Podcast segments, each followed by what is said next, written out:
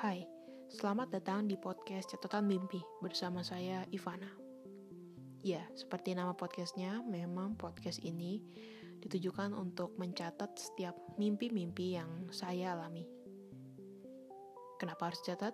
Satu alasannya. Karena menurut saya, mimpi yang didasarkan sebuah imajinasi adalah sebuah mimpi yang berharga.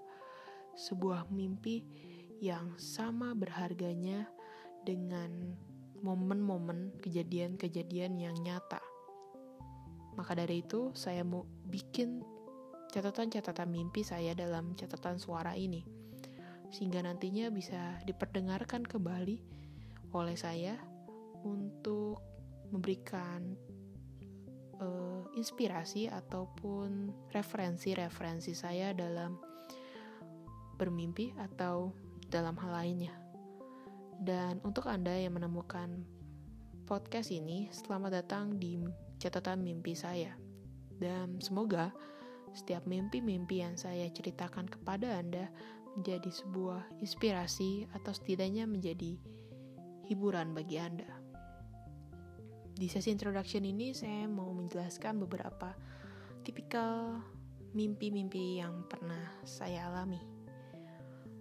Kebanyakan mimpi-mimpi saya adalah sebuah satu cerita utuh sehingga ini menjadi seru untuk didengarkan namun tidak menutup kemungkinan mimpi-mimpi ini menjadi menggantung. Tetapi di situlah letak keindahannya, di mana Anda dapat menggunakan imajinasi Anda untuk meneruskan mimpi-mimpi yang saya rasakan. Selain itu, kebanyakan mimpi saya memang memiliki uh, sudut pandang orang ketiga sehingga nantinya saya akan memberikan nama kepada tokoh-tokoh yang berada di mimpi saya. Jadi jangan aneh. Namun tidak menutup kemungkinan bila nantinya mimpi-mimpi saya mungkin ada yang memiliki sudut pandang orang pertama. Selain itu, mungkin nantinya mimpi-mimpi saya bukan sebuah mimpi yang pure. Mungkin Nantinya mimpi-mimpi saya akan bercampur dengan imajinasi saya setelah saya bangun dan mencoba untuk mengingat-ingatnya kembali ketika saya mencoba untuk menceritakannya di podcast ini.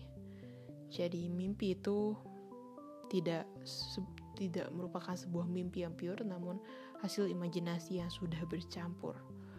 Walaupun begitu, saya berharap mimpi-mimpi itu bisa menjadi catatan yang baik untuk diperdengarkan kembali pada nantinya. Dan ya, hanya itu mungkin karena ini saya masih sesi introduction. Mungkin hanya segitu yang bisa saya bagikan dan saya berharap seperti pada awal saya sebutkan semoga podcast ini nantinya bisa menjadi sesuatu yang berguna buat saya atau buat Anda yang berhasil untuk menemukan podcast ini. Sekian dari saya. Terima kasih.